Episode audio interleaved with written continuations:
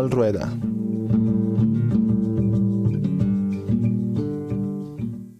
You're listening to the Gay Radio Collective on 88.3 WCBN FM Ann Arbor. The views and opinions expressed on WCBN Public Affairs programming are solely those of the hosts and their guests and do not necessarily represent those of WCBN as a whole or the licensees of this station, the Regents of the University of Michigan.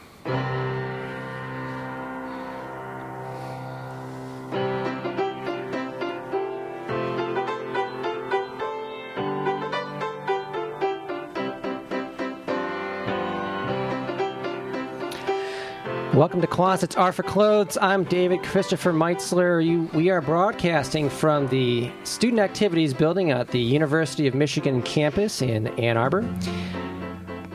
Tonight is a discussion about social work and training social workers.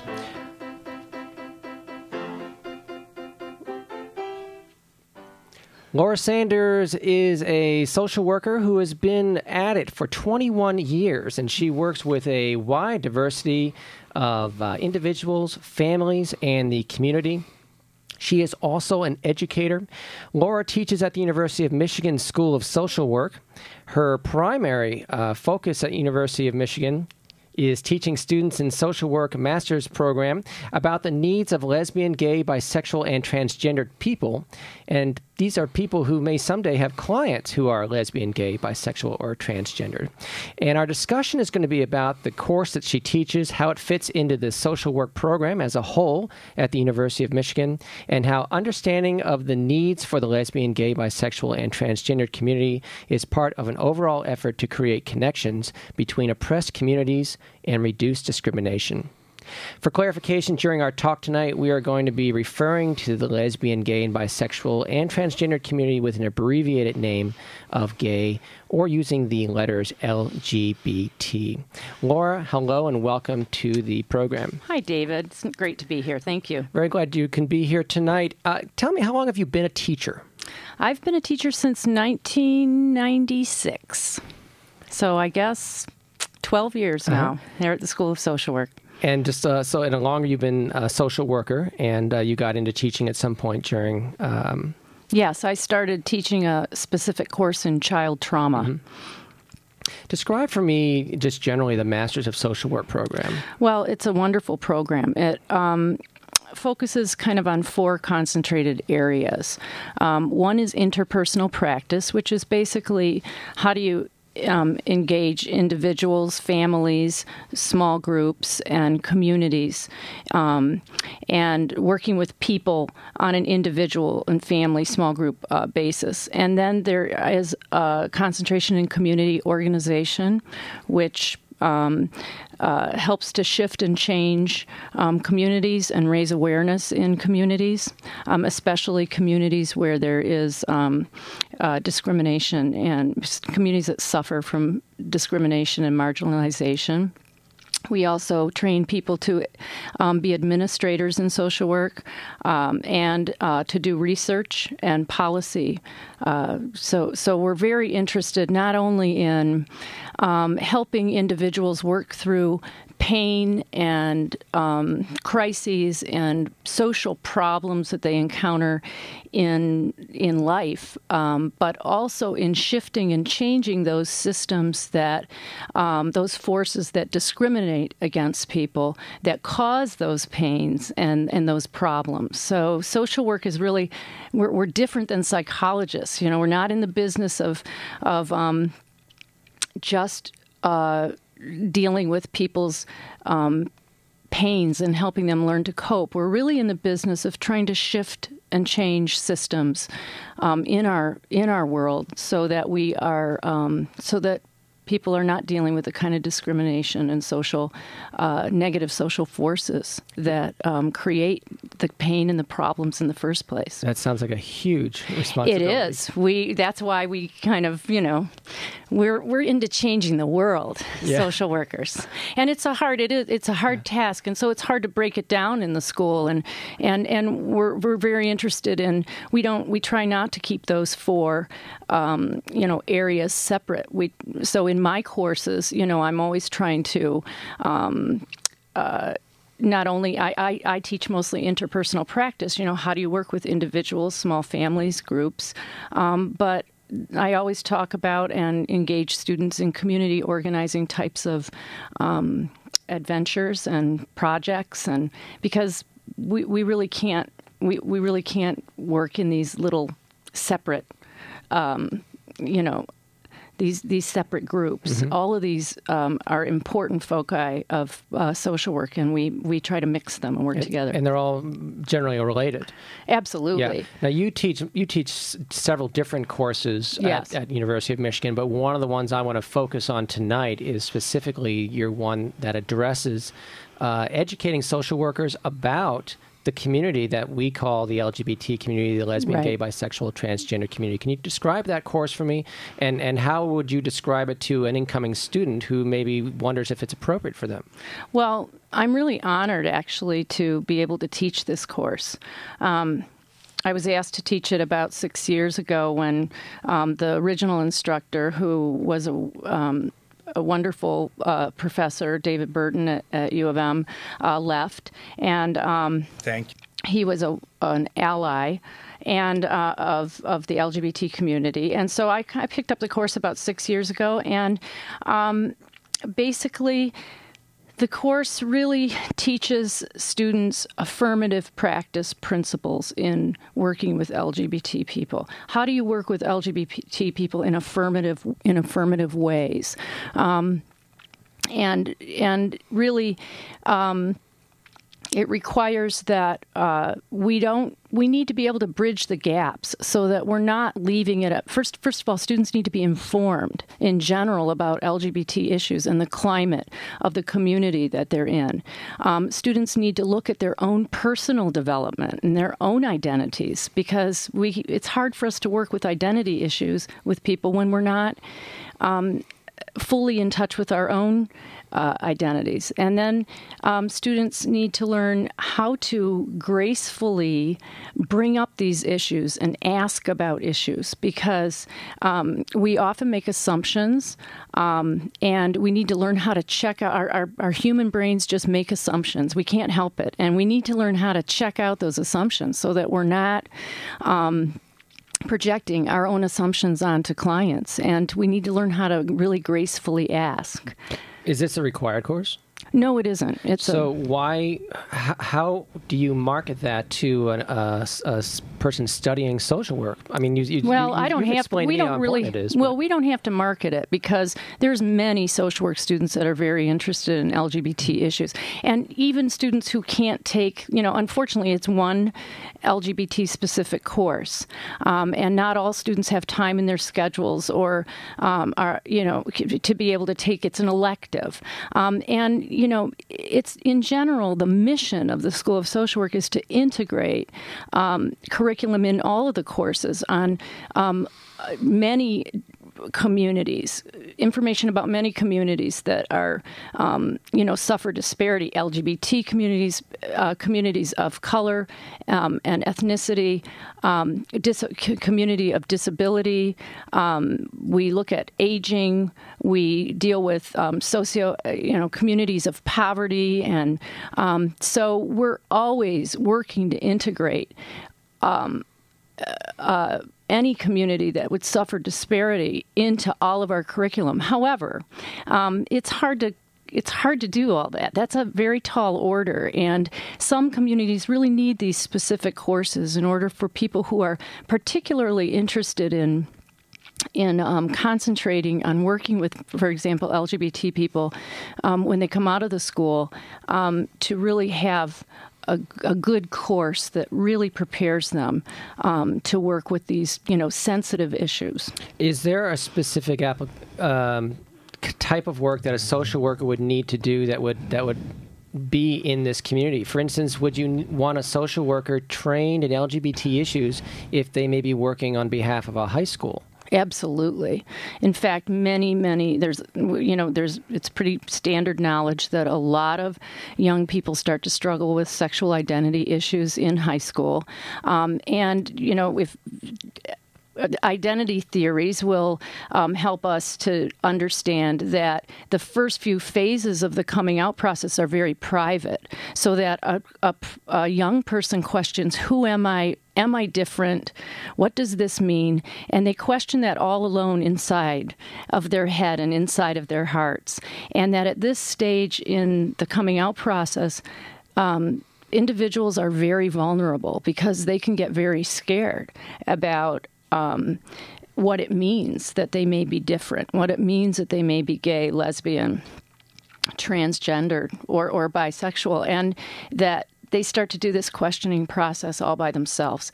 We know that later um, in the in the you know um, trajectory really of coming out is when people start to find other people and like-minded people and they um, start to be less isolated. But in those early phases is when we see a lot of suicide amongst teenagers um, because they don't have those supports. They're afraid of what it means to be gay. And so um, they um, likely we suffer a, a, lot of teenagers suffer with depression and suicide in those early phases. Now, there's a lot of research that's coming out that's saying our kids are doing better. The kids are more more um, able to question these things and more resilient than they have been in the past, which may have to do with some of the changing tide um, yeah, I was going to ask you around that, LGBT. Whether or not the, is, is the education that's happening uh, re- creating this change across communities? Yeah, uh, well, I think that there's um, continu- there, there's growing el- acceptance for the LGBT community with growing awareness because it's education. Because, because of education, because of politics, right. because of music, art, because of culture. LGBT, cul- there really is a culture, um, uh, a culture uh, that is associated with um, the LGBT community that we can see in many ways. And um, more, there's more societal acceptance. The more societal acceptance there is, the less suicide we're going to see mm. amongst our youth because um, they don't need to be as afraid. You have uh, you are with students on a daily basis. So, do you have a sense from some students that they may be of the opinion that they don't need this kind of training? They're not going to work with LGBT people. Well, um, is the, that right or wrong? Well, some students may come into the School of Social Work thinking that, but I don't think they leave thinking that um, because it's it's really our mission, and I I'm sure that I can speak for the faculty in saying that it's really our mission to. Um, educate students um, to work with a wide diversity of clients, and that um, from the minute they come into the School of Social Work, they start to explore their own position of privilege. Um, they they explore their own positions of oppression and privilege and standpoints from. Um, you know, in terms of where they and their histories, like how, how much diversity have they had in their histories? What do they understand about themselves? So it's a very challenging program that way. And people who haven't had much exposure to the LGBT community um, will likely have had um, quite a bit hopefully by the time that they leave the school. My course is really interesting because it attracts a wide diversity of clients. Um, I, no, I'm sorry, not clients, students. um, and it, it's interesting because I get I get students who have come from some very small rural place. They're quite young. Um, they they hardly ha- know a gay person. You know, they may not even have known someone growing up um, that's a gay identified person, but they're taking the course because they're, they know that they don't know much and they um, really want to get in there and learn a lot before they get out of the school of social work. Social workers are really quite conscious in general. We're quite conscious people. We like to we like to challenge ourselves. We like to find out more when we realize that we don't know. Mm-hmm. Um, and then I get also the students because it's one course. Um, it's only one course. I also get the students who are like. LGBT activists, you know, the the uh, the people who know a lot about LGBT issues, who So- may want to specialize in working with LGBT people. Yeah, so are I they going to learn stuff? Uh, Are, Sure. are, is a lesbian or a gay or bisexual transgender person going to learn something Oh, in your sure. course that's for how to work with that community? Oh, sure. Because just because you may be lesbian, gay, bisexual, transgender doesn't mean that you don't have anything to learn about yourself, um, about working with the community, about and this is a wide diversity of people within the LGBT community. Um, that's the other thing we really try to look at. You know, what's the what are the double and triple jeopardies of, for example, aging um, LGBT people, people of color, people of various ethnicities that may come from um, cultures that are um, more homophobic um, than ours. So we, you know, we really uh, look at a, a wide diversity of of people within the LGBT community, and that's one of the that's one of the tasks of the course is to really take a multicultural uh, approach to the course. You said that your students, at least by the time they're finishing up their training, will already have had, hopefully, a lot of exposure to the LGBT community just through the course of the people they get to know and everything. Is that a product of, of social work itself, or is it part be because it's the University of Michigan and Ann Arbor, or, or where where is that well, exposure my coming pe- from? students who go through who are um, in my course certainly end up with a great deal of exposure, partially because I use the LGBT community, which I think makes this course quite unique. Yeah. It's it's it makes it fun. It makes it interesting. Tell I, me how you use them. Well, I usually use about 40 different, I usually have about 40 guests in over this time of the semester, um, either on panels or um, as individuals, as families. I've asked, I've had families. I had a family for a couple of years where there was a um, young um, uh, trans girl uh, teenager who was transitioning in high school from male to female, and um, she she came to my course uh, several years in a row, and we really kind of were able to. I was able to follow her transition through and invite her parents in to talk about that. Um, I uh, every one of the one of the best ways I think of educating um, social workers is to have practice, real practice experiences. Okay, so that a lot of the people that I bring in, I've been in the community for years, for 30 years. I've been in, in the LGBT community, and I know a lot of people, which is probably one of the perks of being around for a long time. Um, and so I have people that I know that we're not going to hurt them. You know, if, if Yeah. some student makes goofs up and makes a mistake, we're not going to hurt them. And people that are friends of mine that are really willing to come in and kind of be guinea pigs. Um, and it's we do role plays with them where um, students will interact with them um, in a um, clinical manner. And um, we we do we have a, a chair we have an empty chair where other students if the student gets stuck mm-hmm. another student can jump Oh, into the chair and give that student some feedback and tell them where to go next. So we do some timeouts and we talk and we go back into the role play or back into the but what's different about it from standard role plays is in standard role plays a person is actually playing the part of a of another person and I don't want to do that around the LGBT. real- I'm using real real authentic real LGBTs. authentic LGBT people who are kind enough to come in Yeah. and and I also feel that you know this is just a community of a very rich and resourceful community that we have here in Ann Arbor of LGBT folks and that I I don't think of myself as the LGBT expert. I think of myself as a facilitator, um, and I think of the community as as really the expert.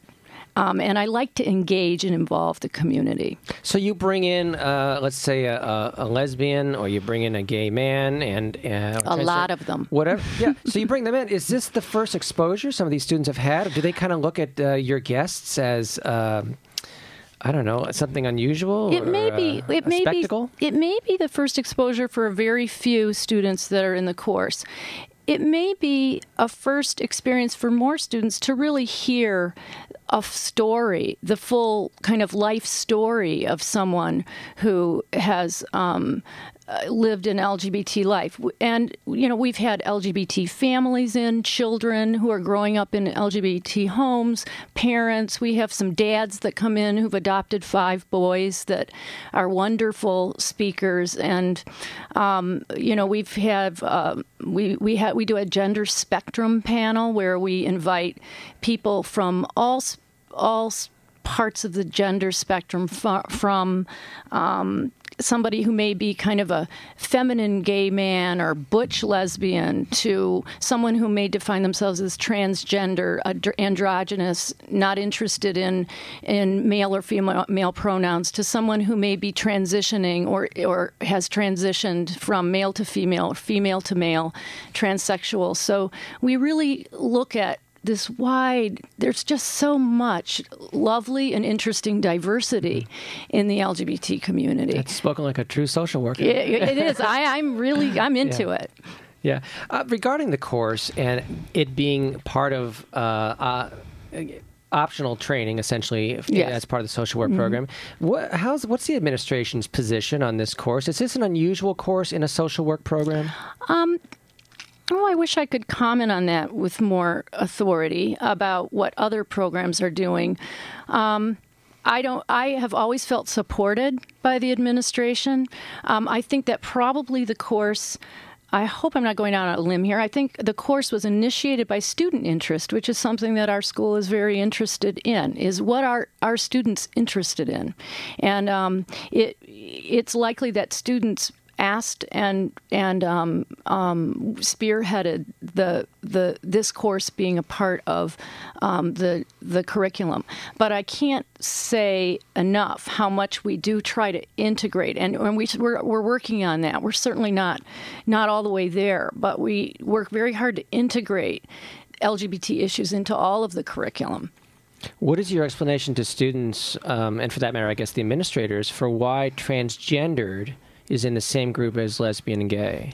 Well, um, that is interesting, isn't it? Because people do get sexual orientation and gender identity mixed up. Uh, sexual orientation, we we know, is separate um, and different than gender identity. However, I think that trans people fit beautifully in and really should be at the forefront, mm. the T of the mm-hmm. LGBT. It really should be T G T L GB, whatever. yeah, yeah. Uh, but it should start with T. And why is that? Because um, all discrimination against LGBT people is based on gender. I mean, what, one thing we have in common um, lesbians, gay men, bisexual people, and transgender people is that we are challenging gender norms always in our and for LGBT for LGB people, we're challenging gender norms in our selection of partners and in our in our affectional preference, in selection our affectional of, orientations. Selection of partners, affection, uh, affectional orientations, roles, uh, place in society. Absolutely, uh, all these different aspects. Absolutely, and yeah. transgender people are are challenging, are really at the forefront of challenging gender norms. Hmm. Um, because of the um, because of their gender identity challenge. So I think that we belong together, and um, I'm I'm very uh, I'm I'm in feel very um, honored to be in a position to um, share information and teach about um, transgender. I, I'm always learning myself. And I've had a few tra- friends that have transitioned that have really brought me through their transitions. And this is one of the ways that I can, um, I feel, I feel uh, grateful that I've been able to be close to transitioning people so that I can really understand um, that that process. Mm-hmm. What is the, uh, as far as the students go, what's the male to female ratio? Um, well, the School of Social Work attracts a lot of women. Um, we we really we love to have male students, but there are very few male students in comparison to female students. Any idea why? Well, I think it goes back to good old gender roles. Um, you know, women um, have traditionally been in service types of positions, in human service positions, and um, I think that that is still is still the norm. Um, I'm always thrilled. I usually have one or two men in my LGBT class. So is it about the same percentage in your class as it is in, in social work generally? Yes, Yeah. in general, I usually have two, two, sometimes three men in my in my courses. Um, but we're always um, interested in men uh, taking up the, the, the field of social work. Okay. We, we will soon return to our conversation with Laura Sanders. You're listening to Closets Are for Clothes from the Gay Radio Collective. Next up is the book report from Keith Orr. Thank you, David, and happy Pride Month. Today I want to talk about a phenomenon in the lesbian literary world. But before I do, I'd like to give a quick save the date to everyone. One week from Saturday, that would be June 13th, we're hosting Wade Rouse at Shout Cabaret and Gallery across the courtyard from Common Language and the Aut Bar. Wade is a noted author and memoirist. His latest book is about his move to rural Michigan called At Least in the City They Could Hear Me Scream. It's a great book, and he's a delightful presenter. Stop on by for the reading and reception, Saturday, June 13th at 3 p.m. There are two new books out by great LGBT authors. This week, I want to tell about Sarah Waters. Ms. Waters, though unabashedly lesbian, um, has found a wider audience. Three of her books were turned into movies or miniseries quite shortly after their um, introduction. Um, highly unusual for an LGBT author. She found instant acclaim with lesbian readers with her 1998 novel, Tipping the Velvet. At the time uh, she wrote it, Waters was involved in an academic study about lesbian fiction through history. She thought she'd enjoy writing it more than studying it. So, set in Vic- Victorian England, Tipping the Velvet combines elements of historical fiction, lesbian romance, erotica, while exploring roles of gender and class and it was a big undertaking for her first novel. Not only did she succeed in putting all of that together in one piece, she won an instant, large, and loyal fan base. The novel won widespread critical claim, acclaim as well. It's often compared to Dickens for its setting, wide ranging plot lines, and social commentary. Tipping the Velvet is the story of Nan, an oyster girl, who is smitten with Kitty, a gender bending stage performer. Kitty is invited to London and brings along Nan as her dresser. In London, Nan joins the act on stage and finally consummates her relationship with Kitty. This is but the beginning of the story. Class, gender, and expectations from family and society propel the novel through many twists and turns, and the reader is propelled from page to page by the interplay of character and place. And this is really Waters' genius. She creates vivid characters and places them in a time and place that consume the imagination of the reader. Her next two novels were also set in Victorian England. Affinity is much darker than Waters' debut novel. It's dominated by spiritualism and depression. It is the story of Margaret Prior, an unmarried young woman depressed by her father's death and an overly involved mother. She is recovering from a failed suicide attempt. She visits a woman's prison and becomes a visitor to try and forget her own troubles. She becomes entranced by a young woman at the pre- prison, Selina Dawes, a medium of the spirits. Her next novel, Fingersmith, is even more Dickensian than Tipping the Vel- Velvet. A huge and unusual cast of characters weave through a plot in- of intrigue and deception, plots and counterplots, infants switched at birth, love and lust found and lost. Her subsequent novels are also historically placed, but have moved forward to England during and around World War II. What does not change is her focus on lesbian stories and study of issues of gender and class. Night Watch was a brilliantly constructed novel. She tells the story of a group of women in London during and after World War II. She tells the story backwards. Um, it's a brilliant move because it's really the only way to tell this particular story. Much like the Rosie the Riveter phenomenon in the United States, women got to enter many fields that would not have been open to them during peacetime. And indeed, the novel has women who are uh, in um, careers like ambulance driver and mechanic. Um, a truly delightful book. Her newest book, The Little Stranger, is also set in England around World War II, but she takes on a new genre, the ghost story. It's a dusty post war summer in rural Warwickshire. A doctor is called to a patient at Lon- Lonely Hundreds Hall. Home to the Ayres fam- family for over two centuries, the Georgian house, once grand, is now in decline. Masonry crumbling and the gardens choked with weeds. The clock in the stable yard permanently fixed at 20 to 9.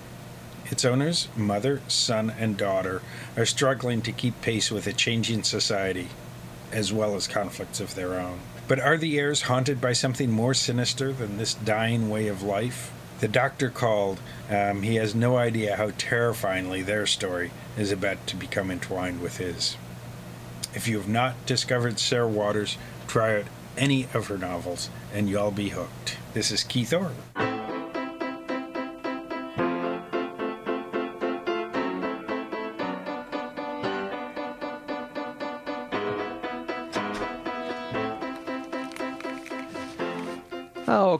Thor speaking about Sarah Waters. Common Language Bookstore is on the web at glbtbooks.com and their phone number 734 663 0036.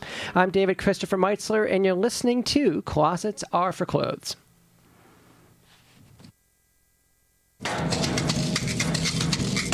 Coming directly from the Hilton Hotel. On top of the Hilton Hotel. For your entertainment, pleasure. WCBN FM Ann Arbor.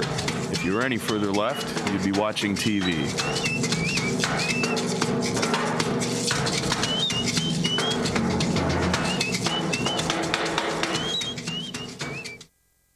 You're listening to the Gay Radio Collective on 88.3 WCBN FM Ann Arbor. Write us at closets at gayradiocollective.org. You can also find archive shows on our website or the weekly broadcast on iTunes.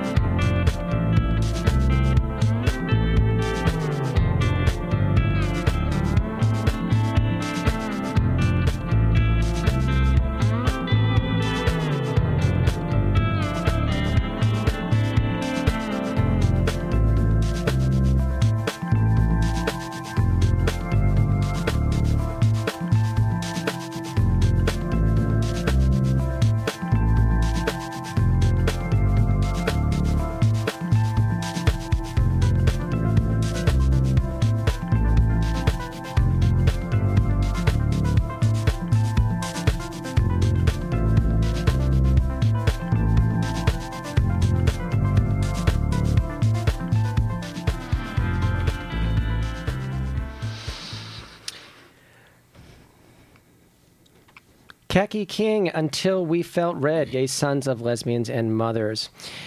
You're listening to Closets Are for Clothes. We're back with Laura Sanders, who's a social worker and an educator at the University of Michigan. As part of a social work training at the university, she teaches a course to help future social workers learn how to work with and for the lesbian, gay, bisexual, and transgendered community. Also in the studio with us tonight is uh, Dr. Robert Snyder. Bob Snyder, he is a former international public health planner, father of three, came out late in life, now retired, and also now an activist. Hello, Bob. Hello, David. Glad you could be here with us. Laura, uh, we were talking previously about your class, your coursework, and uh, training these uh, future social workers and the, the, very big role that social work plays, really, in um, just education and community and human development, really. Mm-hmm. Uh, what about the language? Do you teach students about the language gay versus homosexual, lesbian versus gay, trans versus? Absolutely. Language is, is um, an important piece. In fact, we start out with a fun game in the first uh, class where we I've listed LGBT, and we go on and on Q, Q, S, A, D, K, D, and everybody has to try to decipher oh, it wow. because there's so many labels right. and language changes that keep coming up and and and um, that that are a part of understanding the um, LGBT community. And why is that? I think that I labels have to do with identity. Identity becomes important because people need to find one another in order to mm. have healthy lives. Identity also becomes important for political for, for political means to be able to say we are a discriminated group and this is who we are. Um, so, but the language keeps changing as the mm. community grows and changes and the political climate changes. So we now know that you know the old word hermaphrodite, for example, is is insulting now to people who have intersex conditions. Mm. Um, we know that you know a couple years ago it was okay to say um, female to male transsexual, male to female transsexual. And now most trans people prefer trans man, trans woman, because why do we refer to them as somebody who um, they never felt themselves to be in the first place. So language keeps changing. You know, we've we're, we're, looking at the changes. You know, there's some advocacy for the change to affectional preference rather mm. than sexual preference, so that we don't completely sexualize LGBT people. So we're always grappling with language and staying up on that and help and having uh, students think about that critically is a, is an important piece. The language I, I can see is important, but do these labels become uh, barriers, uh, compartmentalizing in, in some well, ways? Well, I think that's the downside of labeling is that it does make people feel like they have to be in or they are they are in one category. And actually, some of the research about younger LGBT people now is that um, is indicating that they don't like to label. They they refuse to label themselves um, in many ways. Um, but part of that is a, is a vestige of coming privilege because in the old days when LGBT people uh, were fighting for their rights at the beginning, not that we, we, we, definitely still are fighting for our rights, but there had to be language. There has to there had for to be categories for identification to, yeah, uh-huh. to, be able to say, yes, I am different and I still need human rights. Mm-hmm. Could you have used training? Did well? Did you have training like this? No, yeah. I did not have training like this, and even it very. I have a couple of interesting stories that I like to tell my students because they're coming in generally afraid, generally feeling inadequate. Um, it, social work is a is a tough uh, profession to go into because we are expected to be able to deal very well with people socially and solve the human condition and problems. solve the human condition problems exactly. So, you know, I've I, I even was. Um, I, I, worked as um, the partner of Jim Toy at the when when the um, Spectrum office way back when was called the Lesbian and Gay Advocates Office. It started in the, in '71, and in somewhere in '82, I became the lesbian advocate. Jim Toy started in 1971 and, and stayed as the gay male advocate all the way through, and then the, and talk about language changes. I mean, that office changed from lesbian and gay advocates office to human sexuality office, you know, to now to the spectrum to the LGBT affairs office to the spectrum office. Lots of changes, um, but even though I had had that very public position as a lesbian advocate. After I got out of the School of Social Work, I started a small private practice in Ann Arbor, and this was really before we we um, were as well, it was before I was as informed about trans issues as I am now. It was about 20 years ago. And I got a call from someone who wanted to see me as a therapist. And I realized after my initial kind of screening call that I did not know what gender this person was. So I thought, okay, well. So the name was very. Yeah, the vague. name was, uh, you, you know, unisex name. So I thought, okay, well, I'll figure it out when I get to my office. So I get to my office, I shake the hands of the person, and I still didn't know what gender they were. And I started to feel very uncomfortable. And they didn't give you any clues? No, and they gave me no clues. And so I started, I sat down with them and I thought, well, I'll figure it out through my fancy questioning, which, you know, it's a wrong answer, right? Because when we're trying to figure out, we're trying to get information in a indirect way, then we're not really joining with the with the person also- we're working with. It's a from what you're trying to do your actual distraction. work, yeah. I'm actually trying to think of fancy questioning that's going to let me know what gender this person identifies with rather than being able to, in a graceful way and a brave and courageous way, ask the difficult question. So what I didn't know how to do is say, I, I, I find myself making some assumptions or being unsure about how you identify in regards to your gender. That's something I still didn't know how to do. I found, and this is really one of the goals, big goals of my um, interpersonal practice training with these students is to help them get comfortable with the language, with the questioning, know that they make assumptions, be aware of their assumptions, help them to check out their assumptions right there with LGBT people who are in the classroom, um, allowing us to work with them. So it's very, it's very. I could have used this kind of training. Yeah, you're definitely. really giving your students a toolbox with a whole bunch of ways to interface and, and work with the community. And they may be even lesbian or gay themselves, and, and they're just not as experienced. It might be a gay man who's just no experience with, with lesbians, no experience with transgender folk. Absolutely. You're teaching language. You're teaching attitude. You're not. I guess maybe you're not teaching attitude. Are you? You're teaching. You're you're suggesting ways of thinking about people. Yeah, well, I think there is an attitude. these atti- lessons there- on their own, There right? is an attitude um, that is important and and in social workers, and that is one of openness and and non-judgmentalness and curiosity. Hmm. The attitude of curiosity and and um, intention to support is very very important, and I find that um, I, our students come well equipped with that attitude, and that and that more information and more skills helps to grow that that um, attitude of, of curiosity and capacity to join someone and capacity to witness. Um, we're not fixers. We're not there to fix, um, but we are there to help. Uh, People find the strengths within themselves and within their families and within their communities. Um, we're there to empower. So social work is not necessarily s- to set to solve the problems. It's more to to do what? Well, we really it's to empower people. Hmm. So we help we try to help individuals, families and small groups and communities find their power and make changes from their personal strengths. Hmm. Now, we do try to change discriminatory systems. Yes, we do. Mm-hmm. We try to change the forces of discrimination. That uh, and and we try to do that across communities. Um, like there's some interesting connections, you know. Um, I do a lot of activism also in the um, with the immigrant population. We we started a coalition. Bob is on this coalition too, the Washtenaw Interfaith Coalition for Immigrant Rights.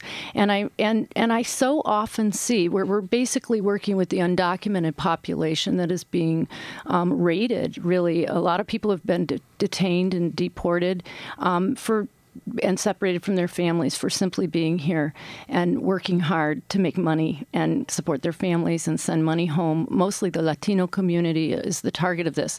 Um, but there's some very interesting connections, like, for example, this House bill that is being introduced um, by Mike Honda that I read about today, House Bill 6938.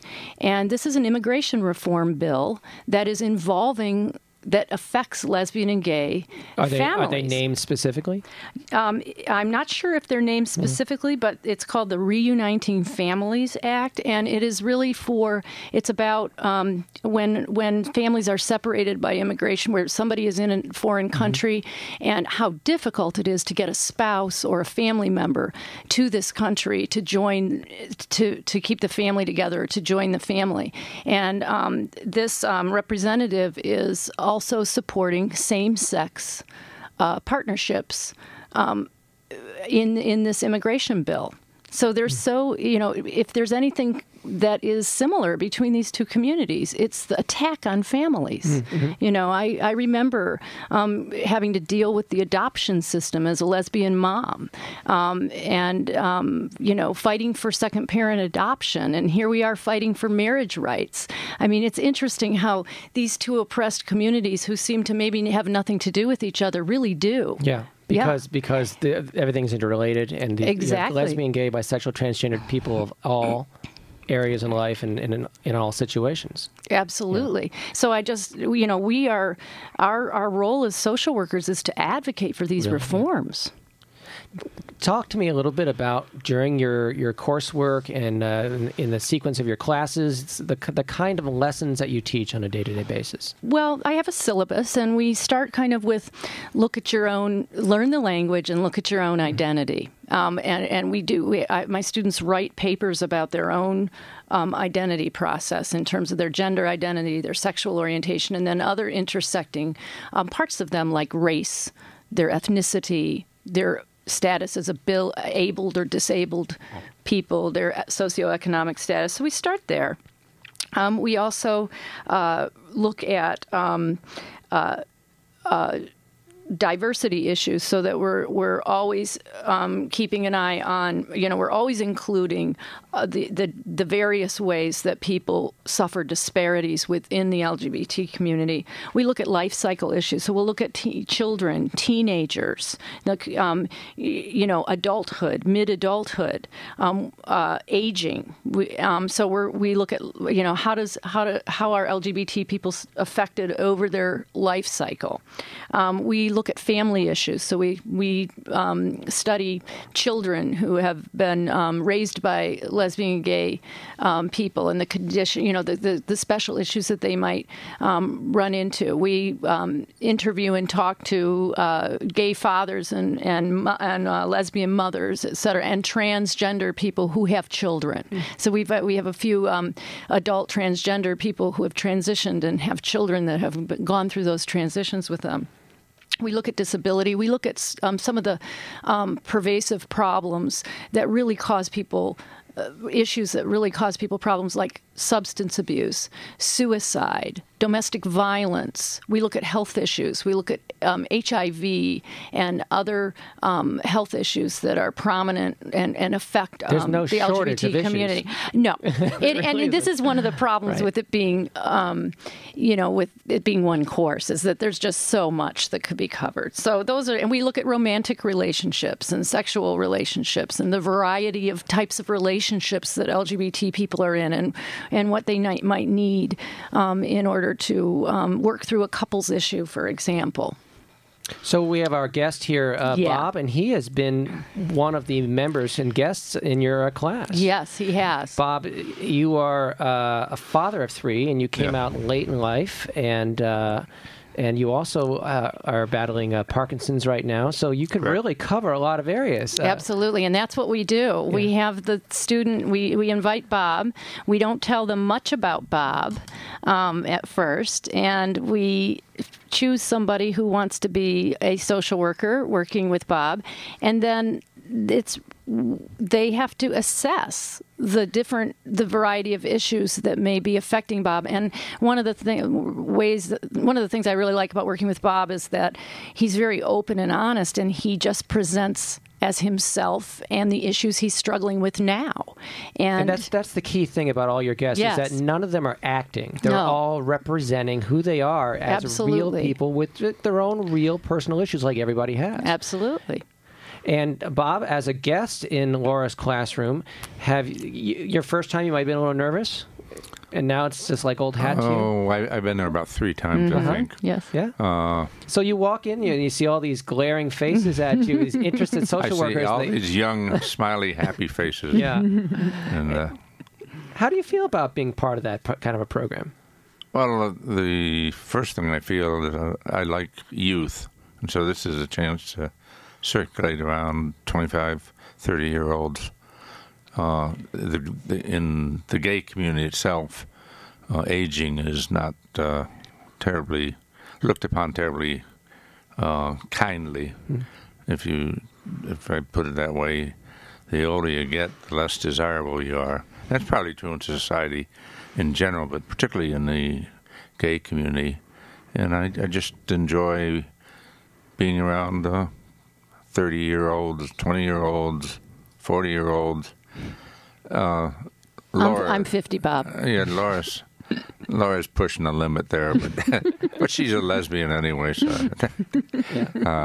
So when you bring Bob in, what's what's your agenda in that class? What what are you trying or hoping that the students will take out of that Well, class? I'm hoping that they're. What we do first is really think about okay, what Bob is an aging gay man. What might he be struggling with? Let's from from what we've learned already. So one of the prominent kind of intersections with aging is disability, and um, i- i- Bob has Parkinson's, but it's not real obvious. Um, although it causes him a daily struggle.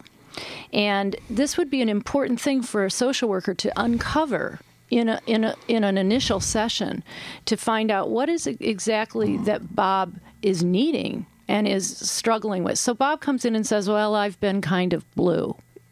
Okay, that's- that's, that's about o- what he gives them, right? that's right? his opener. Okay, yeah, yeah. I've been feeling kind of blue. and what's the social worker's response? What the person, um, you know, they they are trained to be a social worker, but what is now their role in this? Well, their role is to find out what, first of all, that they're they probably need to find out some. They need to build rapport with Bob so that Bob feels comfortable with them. So they need to set. a standard of safety and openness. They need to be able to find out what is the in, pertinent information and history they need to know from Bob. What what would be um, some of the um, issues that might be contributing to Bob's blueness. Now, maybe he's feeling depressed. Maybe he's lonely. Maybe he's isolated because these are common experiences for gay men.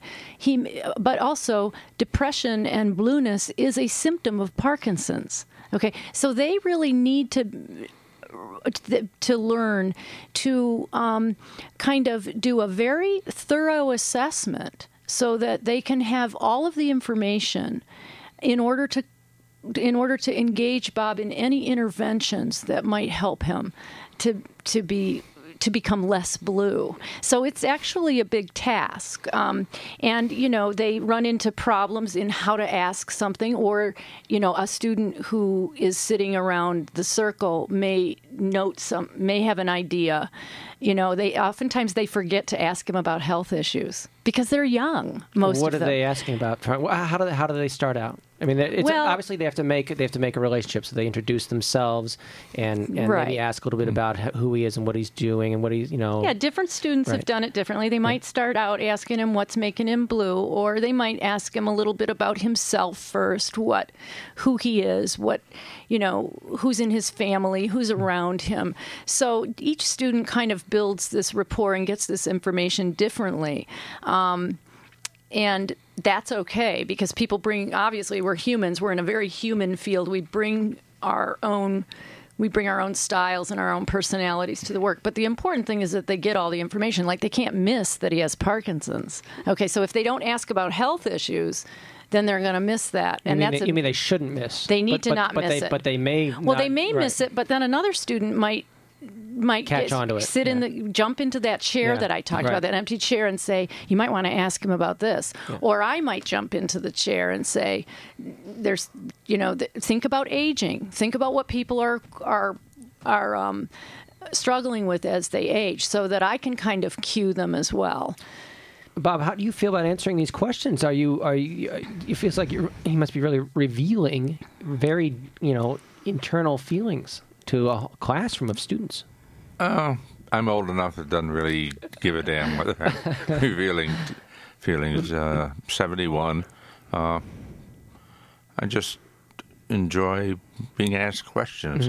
I think a lot of aging people, if you, and that's that's a terrible.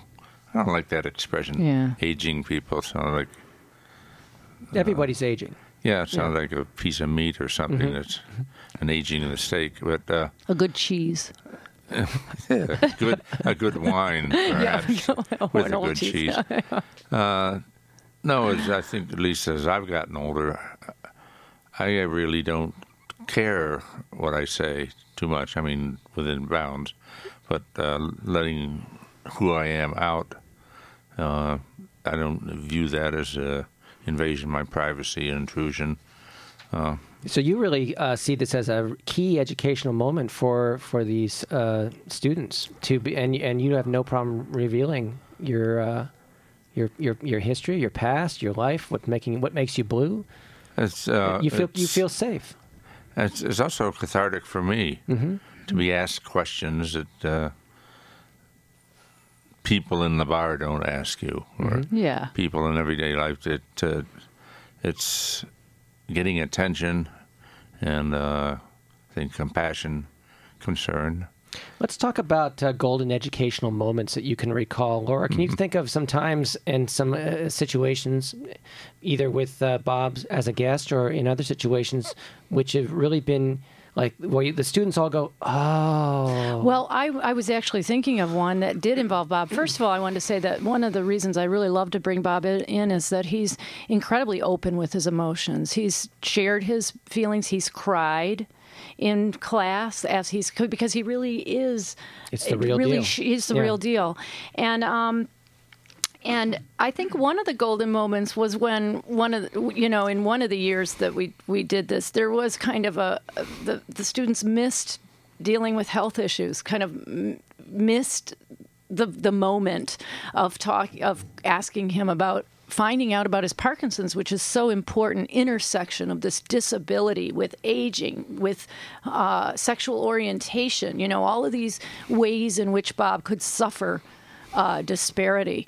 And um, you know, one of the golden moments was them kind of realizing, you know, kind of kind of just being prompted by other students, by by myself cued to kind of figure out that whoa, we need to ask him about this. The other thing is that I like about Bob, and I I think this he presents an uh, real challenge for students. Um, and one of the things that he he allows us to do is he sits there while we this is a word in social work deconstruct him mm-hmm. okay? So we look at him as he's an old he's an older guy he's an aging man he's white he has a subst- you know he's not rich but he's a sub- he has a substantial wealth. He's got good health insurance okay? And so he's got some mitigating factors. He has some res- the, some things that bring him some resilience. He's male okay? And so we kind of put up all of his demographics on the board white male gay aging you know substantial um, uh, you know income and then we look at well what if this was shifted up what if he wasn't white what if he had no health what if he was in poverty and had absolutely no health insurance and couldn't go to the VA for his uh, treatments for Parkinson's? Because social work really deals with um, people who we, we deal with people who are marginalized in, in many ways. And so we're very interested, like I said, in these intersecting um, disparities. And so Bob allows us to do that, kind of deconstruct him right in front of him. And, and then he's there present to answer real questions that the students might have about, you know, um, the way that he, so not only does he play a role in that he comes in and lets us he he pretends to be a client or he lets us work with him but he also answers questions in an educational way for students and i really like this this project that we do around Hmm. deconstructing him and looking at him uh, what it would be like for him if he were in different circumstances Now, we were talking a little bit about uh, what the students are sort of learning and gleaning. Um, and, and we have just about 30 seconds left. Can you tell me what you've learned from your students? What golden moments you've learned? Well, my students keep me constantly challenged. I have bright students who are incredibly um, uh, already skilled who come to the class with their own strengths. Last year, my students wanted to um, they wanted to shift up the class a little bit so that they could ask some questions that they wanted to ask. So they, they asked me to institute a kind of like um, you know everything you ever wanted to know about LGBT, but were afraid to ask, where they would ask questions, and every class session we would spend some time kind of grappling with these very difficult questions and and um, so you know they just keep me on my toes. And I, I really love that about my students. Well, we have been talking with Laura Sanders, educator at the University of Michigan in social work, also Bob Snyder, a guest in the class uh, repeatedly and uh, very good contributor to classroom environment. You can find us on the internet at wcbn.org and on iTunes. I'm David Christopher Meitzler. You've been listening to Closets Are for Clothes. Our engineer tonight was Jeff Kitzman. We are the Gay Radio Collective.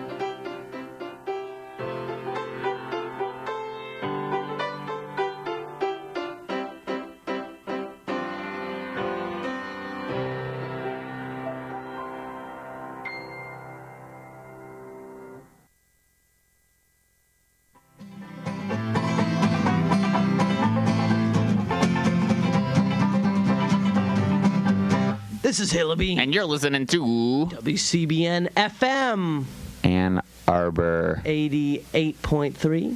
Bingo. This is Mike Love of the Beach Boys. America, we need to plant more trees. You can make the air taste fresher, breathe as deeply as you please.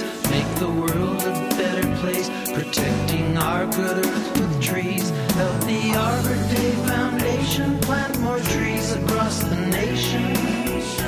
Plant a tree today for all the world to share. Go online to arborday.org.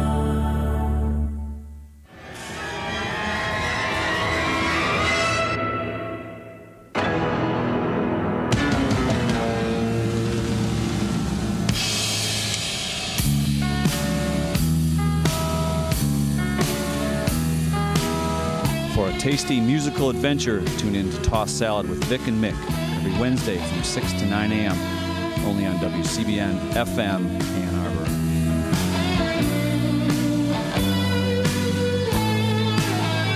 I couldn't sleep at all last night.